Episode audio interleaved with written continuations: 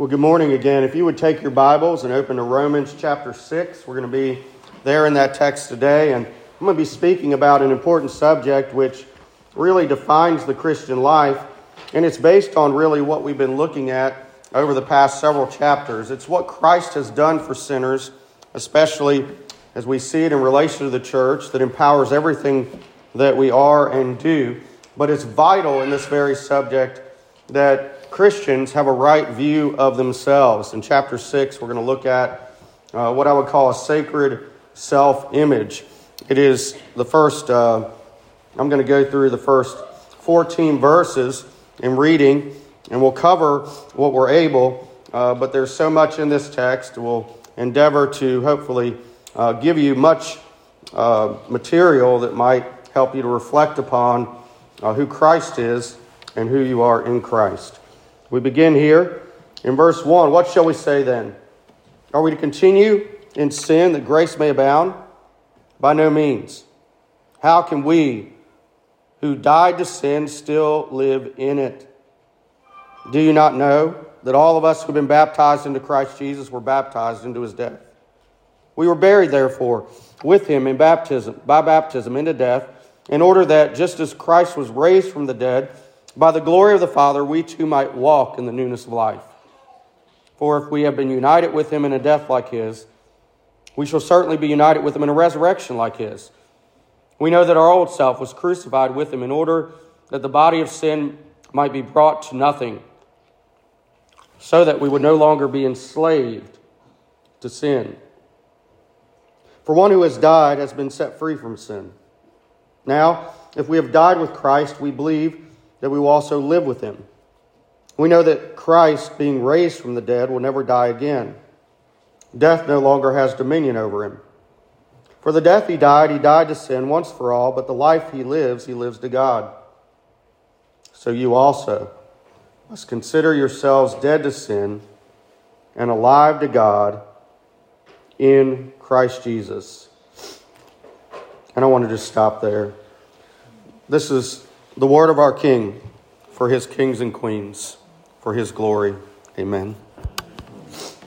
A sacred self image is vital for the Christian life, and I'll um, begin with several anecdotes, if you would, and illustrations of the matter to show and underscore the importance of this topic. I remember early on in the Christian life, um, my father in law coming to me uh, I think we were at dinner at a CC's restaurant. He gave me a card, had a bookmark in it, with 2 Corinthians 5.17 on it, and it said, if anyone's in Christ, behold, he's a new creature. The old has passed away, and the new has come. Now, that was significant because I was a Christian maybe less than a year, or about a year at most, and I was thankful that someone older, especially someone in family whom I respect, would point out this is who you are, Brian. This is who you are now. You're a new creation. And it makes all the difference to be told that. And I believe that's why Paul here, especially, is telling his readers that. It is very difficult to benefit from preaching of the gospel that is meant to affect and build up the elect of God in the church if you don't know that you are the elect of God in the church. It's also very difficult of a struggle when there are those in the church who are not in the Lord. And by presumption, they believe they're Christians just based upon that they've said they're Christians. And so there's a very important thing that we have to get with this. We have to know what it is to be a Christian. We have to know what it is to be in Christ and how we can be absolutely certain of that. We've been looking at that. Chapter 5 begins the new section, not 6. Chapter 5 has outlined for us how certain our faith is, how our justification is absolutely secure, to the point where Paul sees it fit at this point, under the direction of the Holy Spirit, to begin to deal with this matter of self image, to deal with, in particularly, the solution dealing with union with Christ. Now, Another matter of illustration is just around the same year or two, I remember a Sunday school teacher, a young man who I respected greatly, and he, I loved to hear his teaching. I loved, I loved it because he had talked about God's grace, and I, as a Christian, loved God's grace. Um, especially early in the Christian life, when you find yourself struggling with sin, it's the grace of God that keeps you going. Um, because were it not for grace and it was based on works, you, you would assess yourself quite differently. You'd be quite depressed and discouraged all the time. So I love to hear the man's teaching. He was a young man, he excelled in scriptural studies, and he all of a sudden made a turn and became entranced by what was called the hyper grace movement. I didn't know it was that at the time. But it was the idea of this movement that what you did didn't matter at all. There was kind of this divorce or separation from true Christianity, and, uh, or, or should I put it this way, the grace of God as a subject and the life of living that out. And it was put forward that none of that mattered, the living out part. The grace of God is all that mattered. And therefore, grace reigns and we're free. And, um, you know, it doesn't really matter what we do. You say, well, how would someone believe that? Well, it's a lot trickier than what I'm proposing it to be. It's a real movement, and it still exists today. And it, it involves our subject because the charge that was brought against Paul, we know it's a charge because back in chapter 3, it says there are those who slanderously charge Paul, him, with the idea that we should just do evil so that good may come. There, there were those slandering Paul's message of the gospel with that type of language. And he comes back to it here on his terms. He comes back to it under the subject of the rock solid certainty of our justification. so when he begins here, he uses a phrase that's used throughout Romans when it deals with controversy, usually. What shall we say then? Uh, you'll see it come up over and again. What shall we say? You'll even see it come up um, in the near future in chapter 7, and it'll come back up. What shall we say? The point being is that he's addressing that which is a problem, a crisis, a accusation about what he taught. And so he says, What shall we say then? Are we to continue in sin that grace may abound? There's the problem. There's the, uh, the controversy that the charge, the false charge that's being brought against Paul, is that some are saying that the gospel you're preaching basically says it doesn't matter what you do. In fact, you should just go on and sin big because God's grace is so superabundant. And it's true, right? It's a half truth. God's grace is superabundant, and you can never out sin God's grace. That's absolutely true. There's more grace in God than there's sin in you. And that's good news. Um, but the accusation is then that would mean that as a Christian, we should go ahead and sin big. I don't think Luther actually said it, but I've heard people say that Luther have said it concerning this idea that we should just sin big because God's grace is so great. I do know there was controversy over the fact of the matter between Calvin and Luther on the use of the law. Let me define a few terms that are related to the book of Romans. Um, and again, they're, they're open to some dispute. But there's some terms that I've read about that I think may help you get your bearings straight when you read through the Bible about God's grace. There is something referred to as the law of faith. Um, and then there's the law of works, and then there's the law of Christ, right? There's three terms. Now, when you're dealing with the law of works, the way that, that theologians uh, set forth we should understand that is that that would be Ten Commandments, okay? Moral law. And that would be even back to Adam, the moral law, law of works. In other words, works me, meant to bring about salvation. If you keep the law, salvation. The problem was we couldn't keep the law. Adam represented us, chapter 5 of Romans. Adam failed, and we truly sinned in Adam, but, but more importantly, Adam represented who we are, who, what we would do. He represented exactly what we would do if we were in the garden. He showed us who we are outside of Christ. So the law of works is, is an impossible thing to achieve because the only one who could keep that law perfectly is Christ. The law of works, therefore, is that law in which shows the standard whereby, apart from Christ, we would be under that law and condemned by that law. Under that law and condemned by it. The law of works. Moral law represent the Ten Commandments previously in the garden. Second, you have the law not only of works, but the law of faith, which is referred to. The law of faith is, again, theological underpinnings here from controversies in history. I'm just delivering to you what I think might help you. The law of faith is going to speak towards God's not covenant of works, but covenant of grace. That's the covenant that's worked out progressively over time that culminates in the New Testament, whereby when it says at the end of verse 14, Christians, you're not under law, you're not under the covenant of works, you're under the covenant of grace. Or you're not under the law of works, but you're under a law of faith. You're under grace. You're no longer under a law to condemn you. In Christ, there's no condemnation. There never will be any condemnation.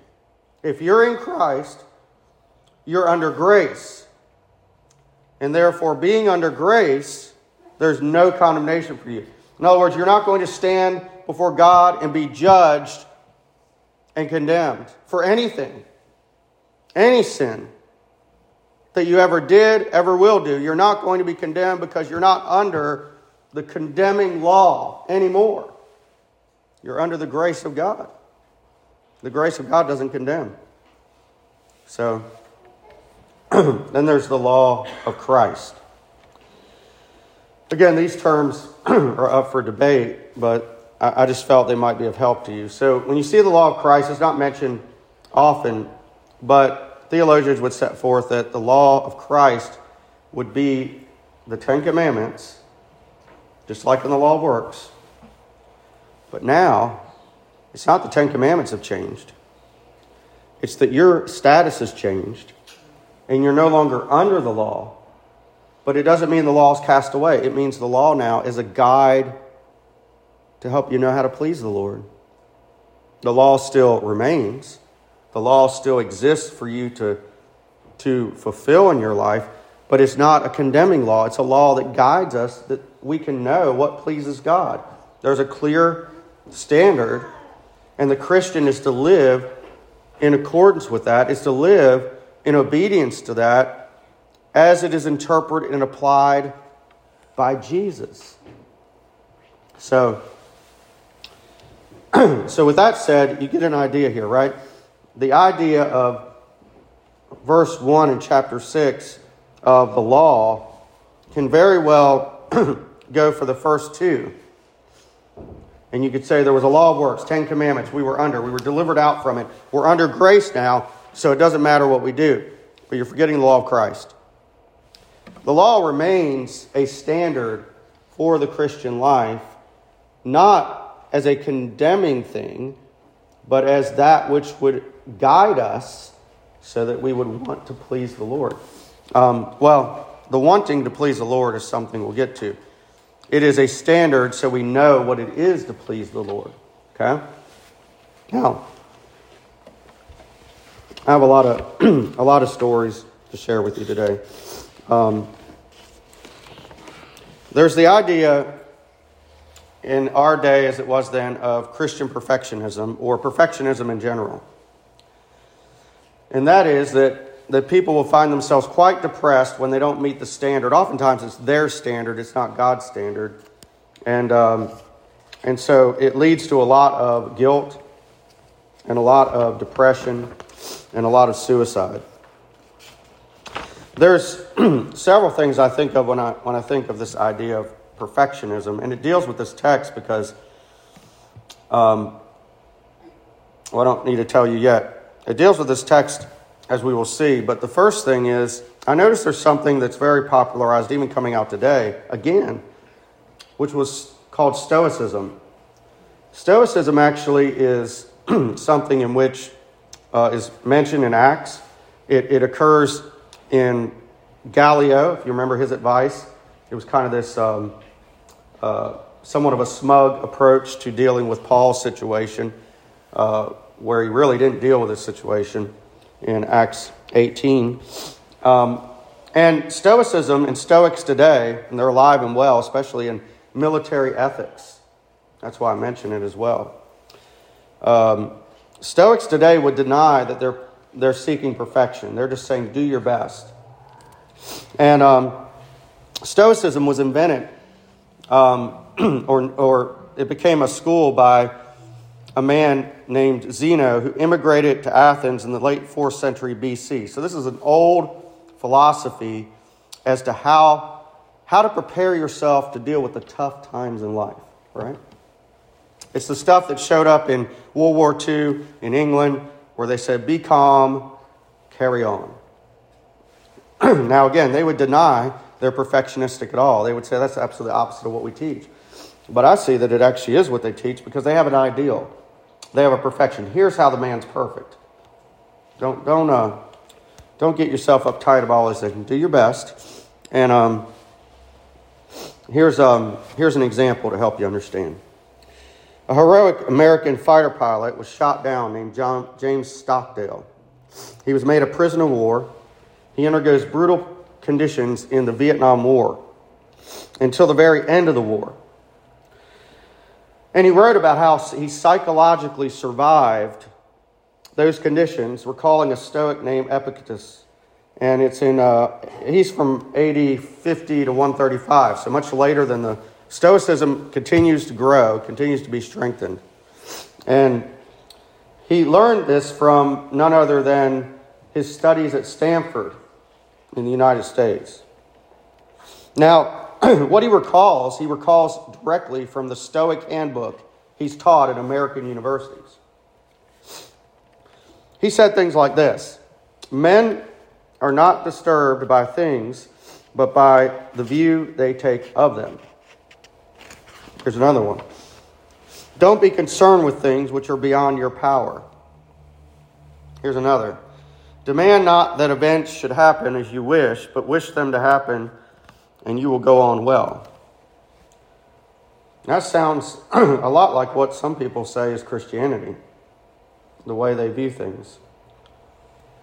It has nothing to do with Christ, it has to do with basically how you're going to get along, how you can keep your mind psychologically, how to not be worried about things beyond your own power. Stoicism is said to prepare its adherents for tough times to give them perspective, and to put things in context. It's interesting that this Epictetus is one who was a Greek free man who actually served in Nero's court. Stoicism, again, is something in which we find show up in the writer called Seneca, who is read to this very day.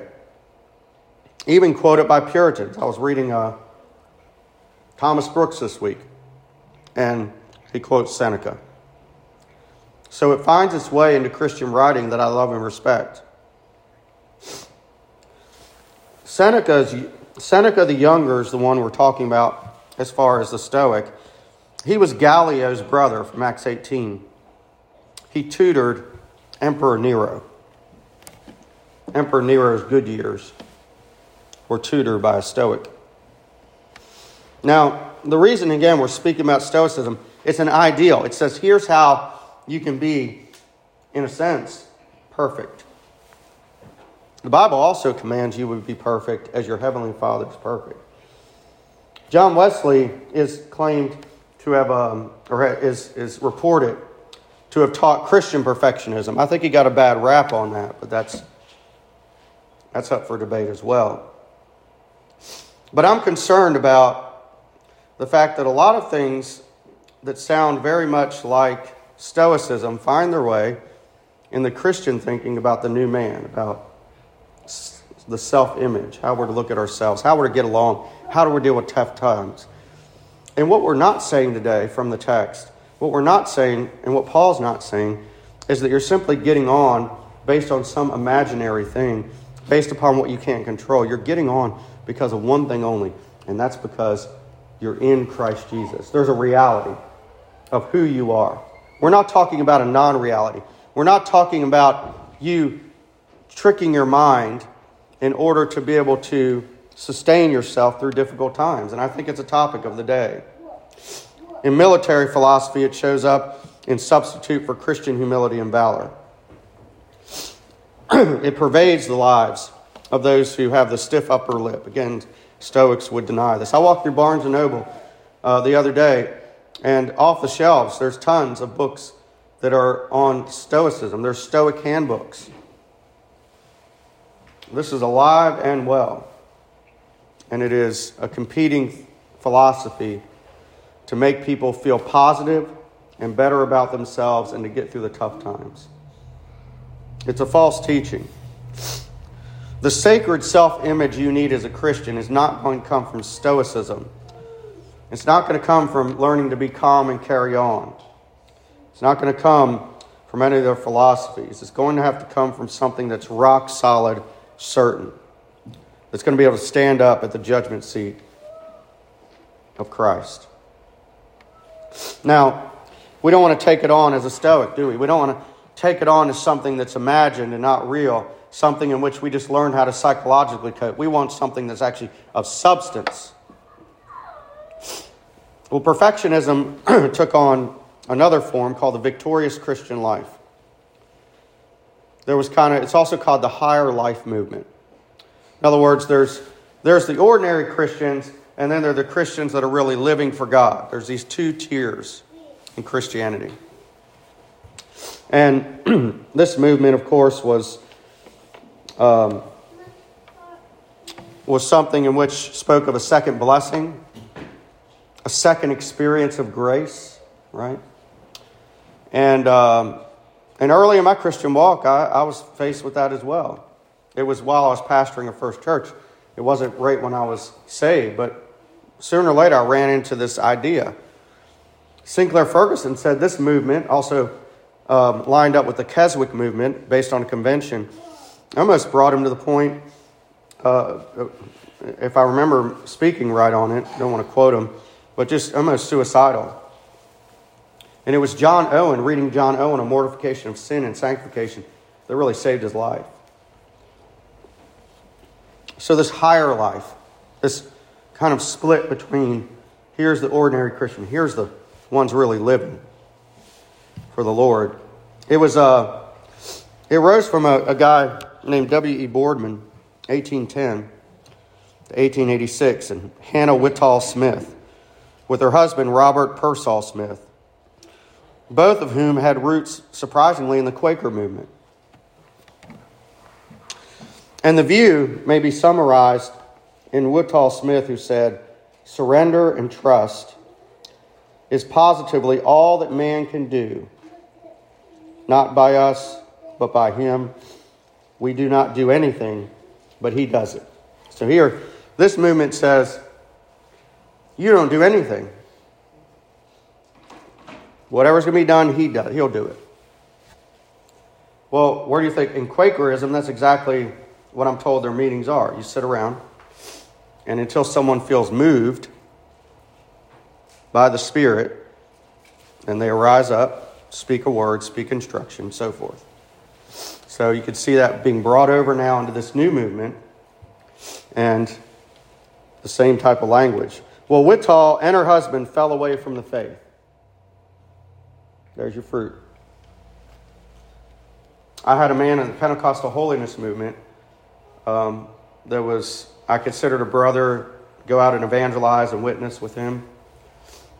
And it was the same kind of deal. And before long, there's a falling away. The man I spoke about that taught about the hyper grace fell away. We're not interested in giving you something that'll that not last and make where you'll fall away.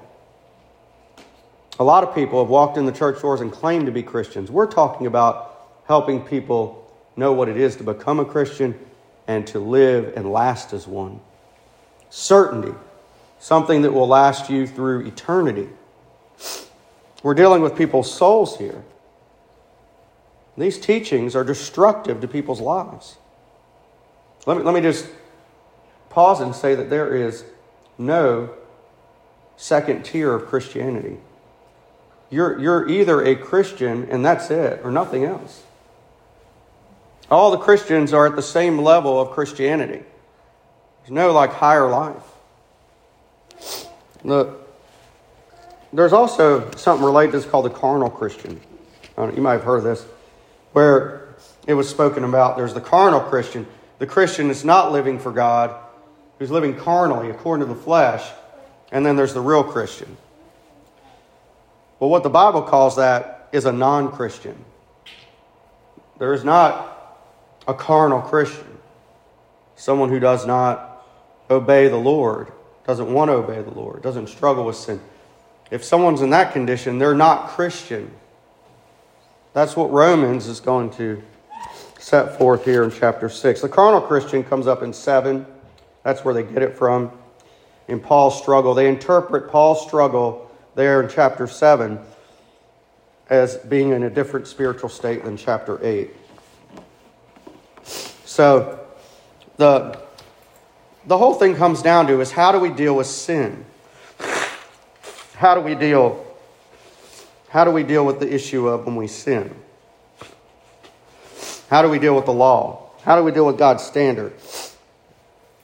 How do we how do we get back up when we fall? How do we look at others when they're struggling with sin in the church? What is it to be a Christian? What does it take to become a Christian?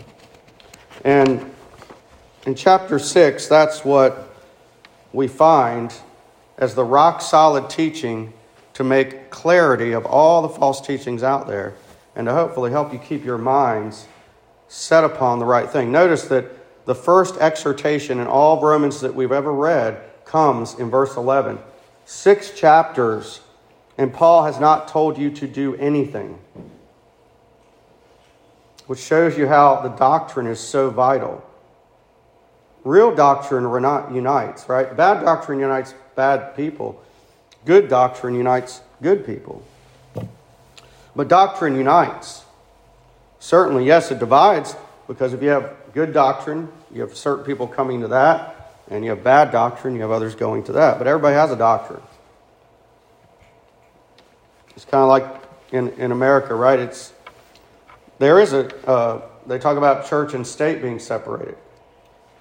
Um, well, you can't separate those, really, to be honest with you. I know that's a, a, a, Baptist taboo to say that, but you never really can separate the two.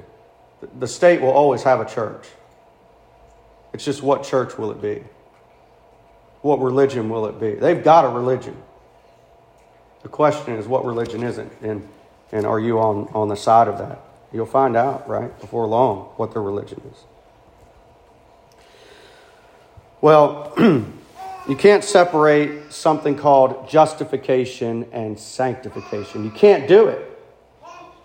You can't have a justified Christian and then have some justified and sanctified Christians. You have Christians. And justification and sanctification go together. You can't ever divorce them, you can't separate them. Don't separate what God's put together. You must distinguish them because if you don't distinguish them, you can get errors like you see in Rome. You can see Roman Catholicism. They mix them together. They make sanctification confused with justification. We're not talking about that. But we are talking about you cannot separate justification and sanctification. The Christian has both. That's what Paul says in verse 1. He says this What shall we say then? Are we, that's the emphasis, are we, we who have died to sin, are we to continue in sin that grace may abound? He answers the question. The query is this By no means. In other words, certainly not. In other words, King James puts it, God forbid. He says, such thinking to divide justification from sanctification is an unthinkable thing in the Christian life. It is something forbidden by the Lord, forbidden by the Christian. And then he says, How can we, who's we? We who died to sin, still live in it? How can we, who have been bought and redeemed and saved by the grace of Jesus Christ, how can we go and do that? He's saying that is an unthinkable thing. You cannot divide up being a justified believer, which we saw in chapter 5, and being one who's going to go on simply wanting to displease God. If you're a Christian, the, the change that has happened deep in your heart is you can never, ever, ever again have the attitude to wake up and want to displease the Lord again. I think it's fair to say that, right? uh, it's fair to say, if your heart is changed, you're not ever getting up and saying, you know, I, I want to find every way I can to displease the Lord today, or any way that you can. I, I really searched my heart this week and asked God to search my heart, and I continue to ask, but I can't find, and I, have asked just you know in conversation, but I cannot find where if you've become a Christian that you can ever think along the lines of, I want to displease God. It's a great evidence that if your heart wants to please the Lord, that God's changed you. When you get to Romans chapter 7, that's what Paul's talking about. He says, when he sins, he says, I'm doing the things I don't want to do. So we're not saying that you don't sin. We're not saying that you don't find pleasure in sin. We're saying, though, that if you're a Christian, you can't ever want to displease God. It's an impossibility. If your Christianity that's professed is nothing more than surface and deep down in your heart, you actually want to displease God if you could, then that's not Christianity. You're not a Christian. That bad news, that bad news is not meant to discourage you from becoming one. It says, we're not going to get anywhere. We're not going to get anywhere if united in you is both the declaration of righteousness and the desire for righteousness because you're a new creature. Something's defunct if that's not there. I want to be clear too. This passage is used a lot of times by Baptists to promote a doctrine of baptism. I'm going to do all I can in my might to not make it about baptism. I care about baptism. We're a Baptist church. We believe that there's no warrant at all to baptize people if they don't profess Christ. There's nothing in the Bible to tell us to do otherwise. But I think we will miss something if we make the text about baptism. Baptism is an illustration here of what he's talking about. He moves into in verse 2 or verse 3, after he's made this argument, he's dealt with the problem. He says, How can we who died to sin go on living in it? It's impossible to separate justification from sanctification. There's the statement, there's the doctrine. You can't do it. And that justification, sanctification is verified in the fact that we who died to sin, that means we have died to our own will and want and desire to want to sin. We don't want to displease God, ever. We do displease God. We do sin. And there's grace for that. But we don't ever want to, and we're not going to be those who go on basically saying, let's go sin so grace could abound. That is unthinkable for the Christian. Because a new man, a new creature, their heart can't want that anymore. Period. That's what defines if you're new. It doesn't mean practically that you're perfect, but it means positionally you are. Not on the basis of who, what you've done or what you do, but on the basis of who, whose you are, the Lord Jesus Christ. That's what he's going to get at. But before he gets there, he says this Do you not know which I'm told that phrase, and I looked up the Greek on it, it, it's, it could be said more strongly. Are you ignorant of this? That's the way Paul said it. Do you not know that all of us who have been baptized into Christ Jesus were baptized into his death? And this is why I don't want to make it about water baptism. Though I do think it gives you an argument for why we should baptize people by immersion who believe. It does give that argument. But it can't be just about that because this is not talking about this is not talking about uh, a certain part of Christians. This is not talking about certain Christians. This is talking about every Christian. And there are some Christians that aren't baptized yet. There are some Christians who have been baptized in water, but, but they shouldn't be ignorant. What is baptism? And he's showing that we were baptized, we were baptized into Christ Jesus. We're baptized into his death. That's, for, that's true for every Christian at the moment you put your faith in Christ alone for salvation, that you have been baptized into Christ Jesus, into his death. And it says, We were buried, therefore, with him by baptism into death. You don't want to say it's water baptism because if everybody that I put through the water in here automatically hocus pocus becomes Christians, then we should just go and fill this thing up and start bringing people and put them in the water. That would be an easy solution to society's problems today. We'd be a happier people. Let's get everybody in there. Well, we, know that's not what does it. Water doesn't regenerate people.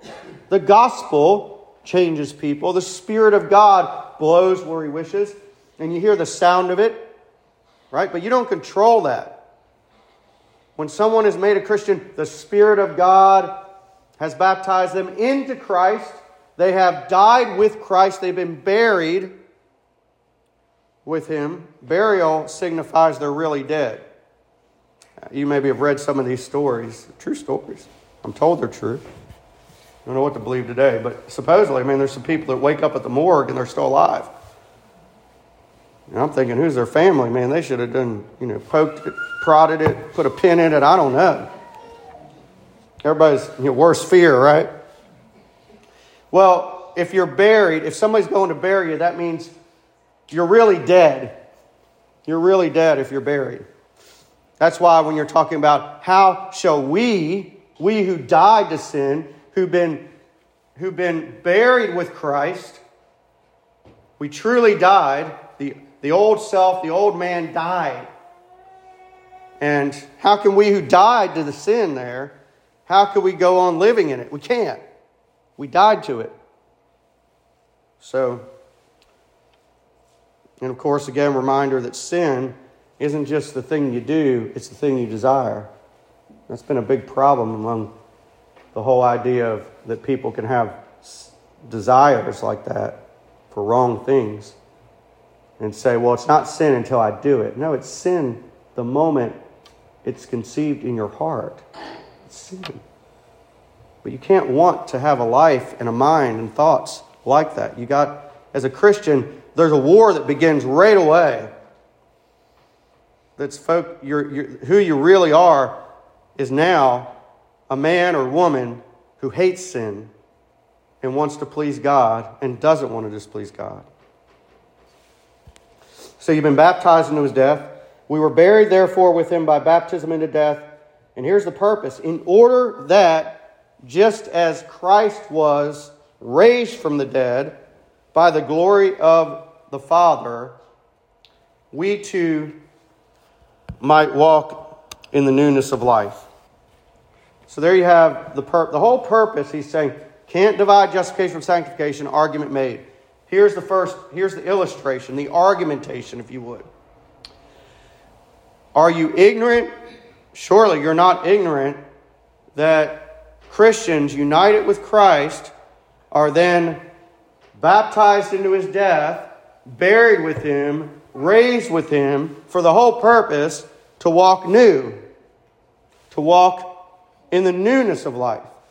That's the result that always should be the case. You now have a people who want to please God, who before in their old their old man, who they were, wanted to displease God. Now they're wanting to be pleasers of God. They have died. The old man has died. He's been crucified with Christ. And now, what comes out of the grave? The new man. The new person comes out. In chapter 6, verse 5, says, For if we have been united with him in a death like his, here he says, we shall certainly be united with him in a resurrection like his. Now, there's the main verse of the text. It's saying, this is certain. If you have been united in this death like his, dying to sin, he died to sin. He wasn't a sinner, but he died to sin. He went to the grave, no longer with sin dominating over him. On the cross, it was. Sin was dominating on him. He was being crucified for sins.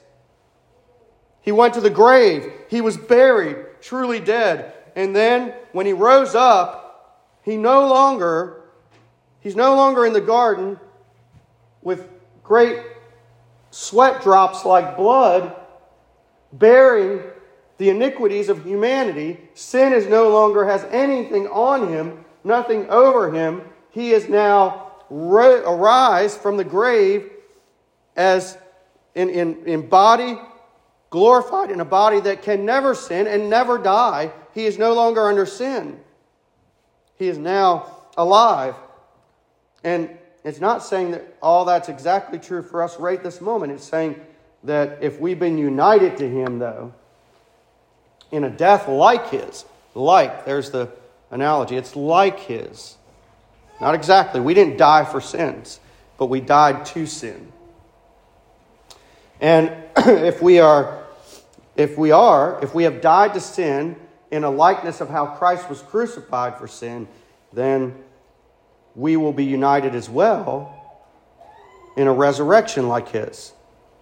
Now, we didn't go and die for sins, and we didn't go into a grave and come out physically and defeat death and hell and Satan and all that. We didn't do that, but we have a resurrection like his. When we become a believer, we have died to sin by the power of the Spirit and we have arose, he says, to live a new life.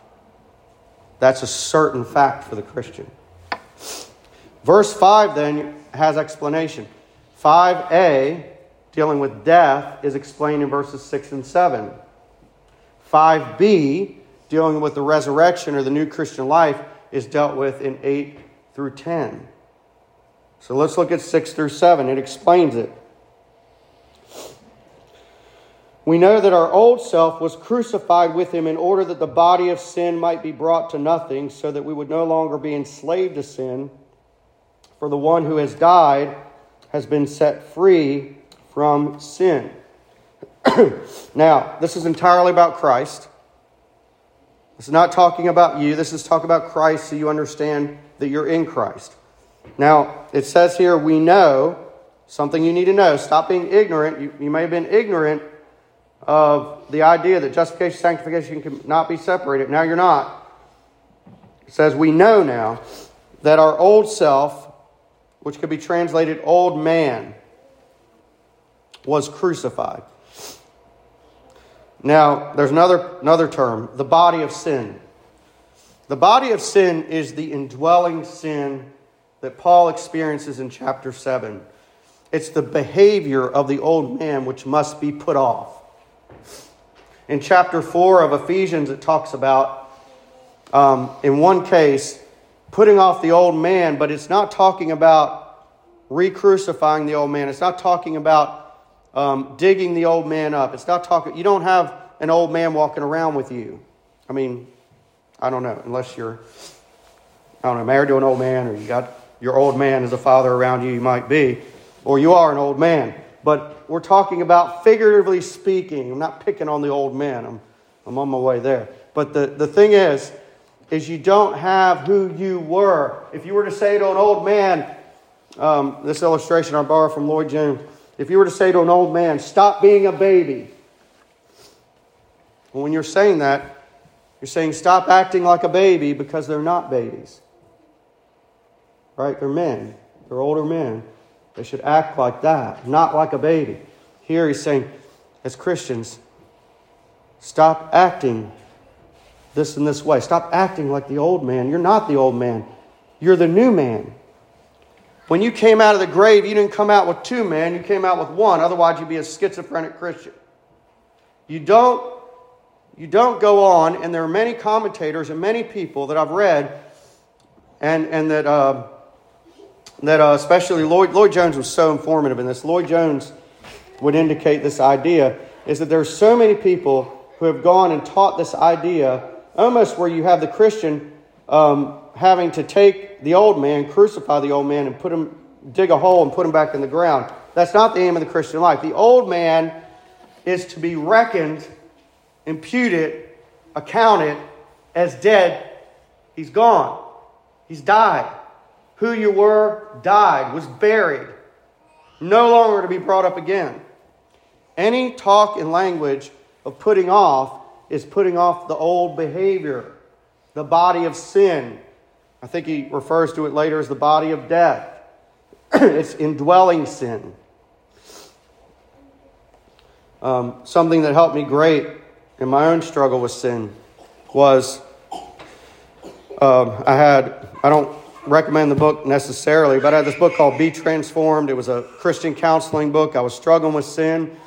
I needed to understand God's grace better. But I remember in that book that there was this whole talk about the self image of the Christian and the idea was there is a sense in which you are, by definition, by definition, you are not characterized as this old man anymore. You're not this person anymore. You're new. You're a new person, completely new. The old has passed away. Behold, the new has come. I need it to go deeper with that and understand that in order to not fall for the false teachings that go into. Uh, what we've talked about before. It was really easy to struggle and begin to doubt your salvation, a lack assurance, to really struggle in Christian life. Really can't be a lot of help to anybody if you're there. So you really got to nail this down. And um, so you are you are the new man. You have died, just like Christ has died, and therefore it speaks that your old self is crucified with him in order that the body of sin will be brought to nothing. So now, the body of sin, if you drop down to verses 14, it talks about instrument, verse 13 and 14. Do not present your members as instruments. That same word means weapons or armor. What he's saying back up in the text, he's saying that you died to your old self was crucified in order that the body of sin, that is, the sinful behaviors, the indwelling sin, is conquered. It's so that you would conquer the sin. You would now have weapons of righteousness to conquer the sin. But the old man has died. The old man is, is buried. The old man is, is not with you anymore. You're the new man. That's who you are. And you are to be a weapon against all sin, all the body of sin, the whole body of it, all of it. Wherever sin is, you're made to conquer it. And it's, it's a battle. Because he says, for the one, and I'm saying Christ, who has died, has been set free from sin. This verse becomes confusing because some would say, interpreted about themselves. He's not talking about us at all yet. He doesn't talk about us till verse 11. He's talking about Christ.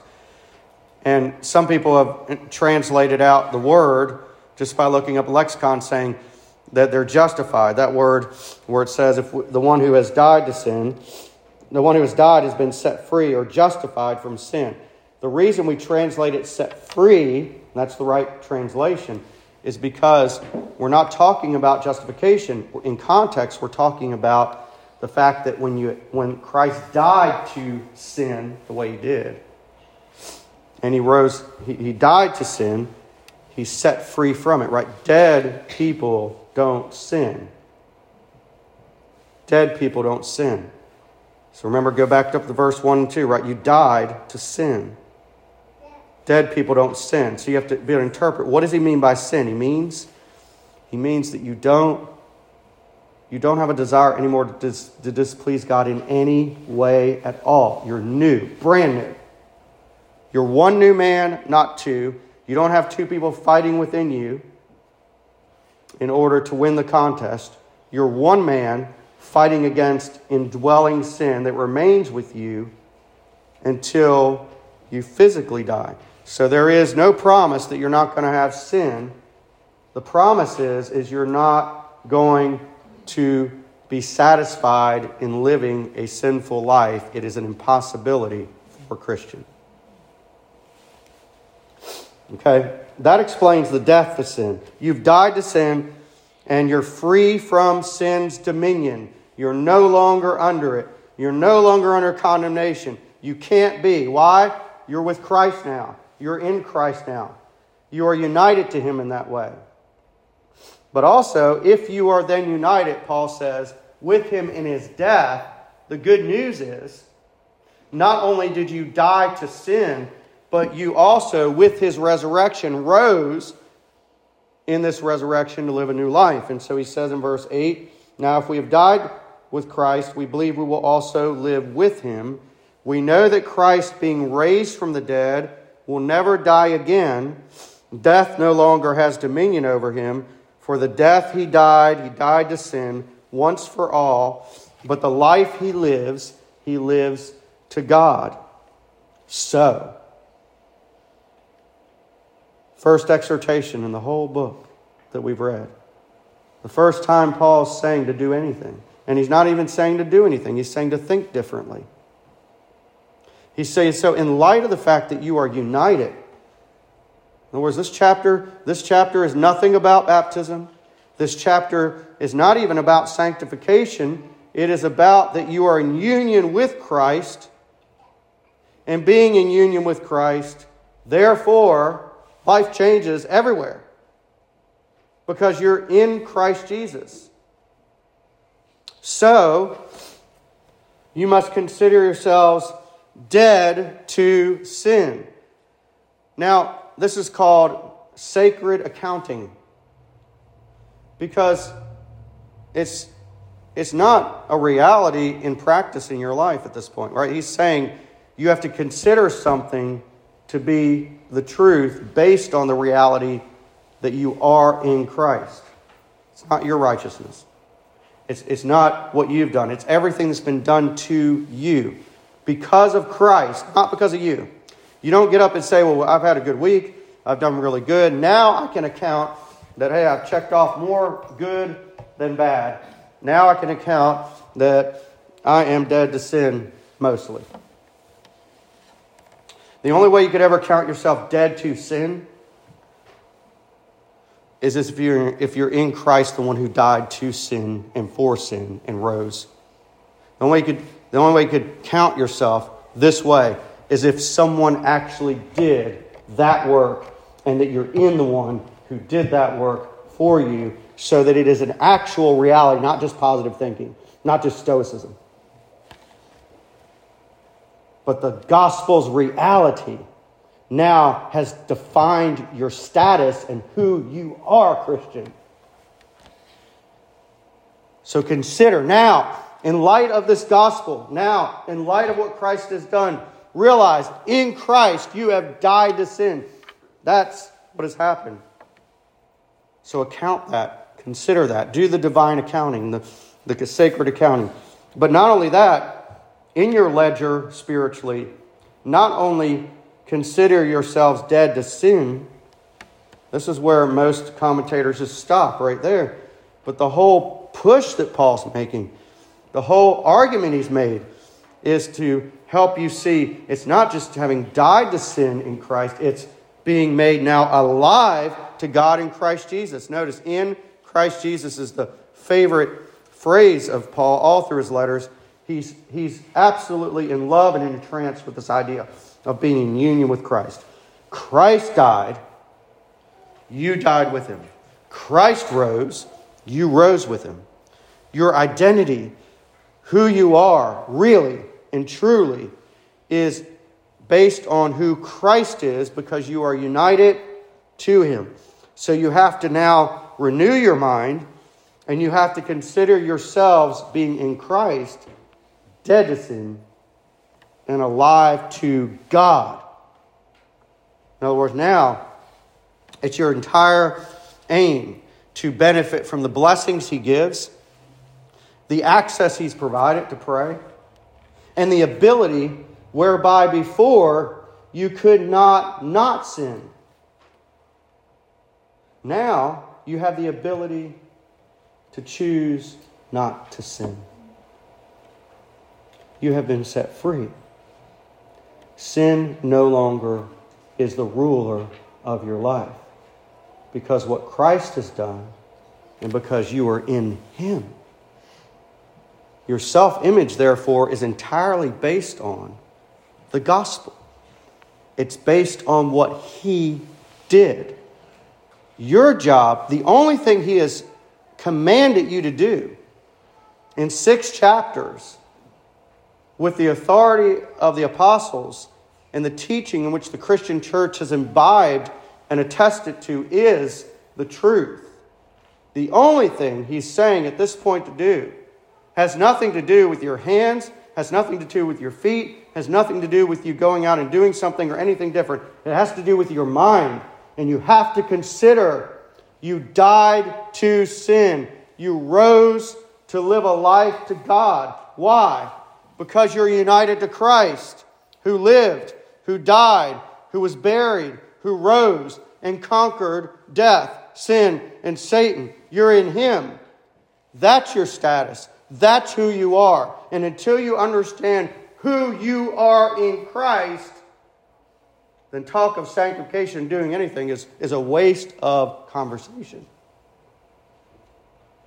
It will be nothing more than a journey in Stoicism. It will be nothing more than a journey of a victorious Christian life. You'll begin segregating the congregation to the point where you have those that are obedient and those who are not. You see, the congregation needs to all know they are in Christ and they are now in their identity identified completely with what He has done. And He has died for sin, and, and you died to sin. And He rose, He rose for our justification, and you have been raised so as to live for Christ. You're completely united to Jesus Christ as one man or one woman that's in Christ Jesus, now fighting against, not merely to fight against and fail, but ultimately the promise is you will conquer. Let me go to verse 15. It says, For sin, here's a promise. This is a covenant promise.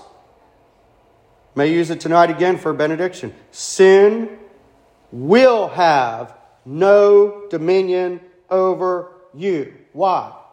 Since you are not under the law. You're not under the covenant of works. You're under grace. Sin cannot condemn you anymore because you died to it. And the promise is that sin will not rule your life. You now have been made alive as a new man so that you will rule over sin. That is the victory promised to every Christian. Everybody who has been incorporated into Christ whether they've been through the water or not. It's true for everybody who is a child of God. Get that. Consider it. See the power of God's work happen in your life. Settle it today. May have come under conviction in the moments that I'm preaching. You might realize your heart isn't changed. And I'll close with the illustration of how Spurgeon was converted before we go to the supper. I'll ask you just to listen patiently because the reality is there are people that could be on a church roll that aren't Christians. And we don't want that. I've already dealt with the other topic that is there could be people that aren't on a church roll and aren't baptized that are Christians. But let's deal with the latter. Here's the testimony, if I could find it here, of what Spurgeon said. I had a friend actually send me send me this so I could get an accurate account here. He says, I do love as best I can to preach the doctrines of grace and then to close it up by preaching simple faith. Ah, my dear brethren, what years some of us have had to pass through before we understood this truth. For five years, my young heart was wrung with sorrow of the deepest kind. I know that I went to every place I could for five years with an earnest desire that any, any man ever had to find a way of salvation. How attentive I was. I listened. I longed to hear how I could be saved. And one Sunday I heard that I, what was called a practical sermon, much about what God's people ought to do, and I felt I could do nothing felt I could do nothing. I wanted to know, first of all, how I could be saved, not what must I do. And the next Sunday, I went again. And the sermon was on the precious doctrine of election. And there was nothing for a trembling sinner who wanted to know his title to these things. An experimental sermon was preached, full of, full of deep truths. Here, the poor child wanted to put his foot and was told how to swim but he could not get to the stream at all. The law cut my soul in pieces, and though doubtless it produced some good effect, but I wanted to know the plan. I do not think for five years I heard the plan of salvation unfolded. I could not blame the brethren I heard, but at the same time I thought they tantalized me. For I had gone up to God's house to hear about the one thing needful, but I shall never forget entering that little chapel where there was a poor local preacher, a man without learning and ability, and he came into the pulpit and he read the text. Look unto me and be ye saved to the ends of the be all ye to the ends of the earth. He was not wise enough to preach anything but Christ. He had not learning enough to run away from his text. He was a, such a poor simpleton that he was obliged to stick to the simple gospel. Would that there were more simpletons of that sort. I well remember how very simple he was, yet poor thing he was in great earnestness. He told us, Whosoever should look to the cross of Christ should be saved. My soul looked to Jesus, and then for the first time I knew what was meant by believing on him. And in that hour, my spirit knew the joy of the redeemed. I could have leaped from my seat and sung with joy unspeakable I am forgiven, I am forgiven, I am forgiven.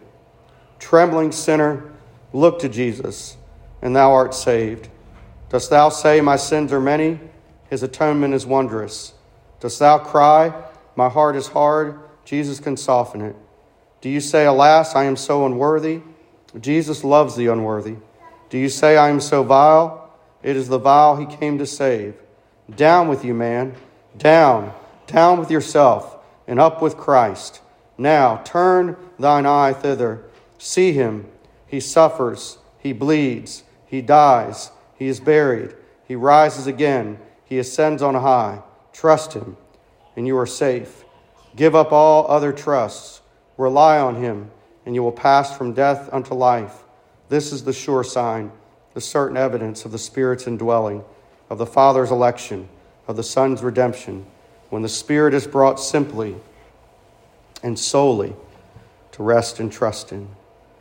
The shortest account of Spurgeon's conversion is this I looked on him, he looked on me, and we were one forever. Let's stand together for prayer.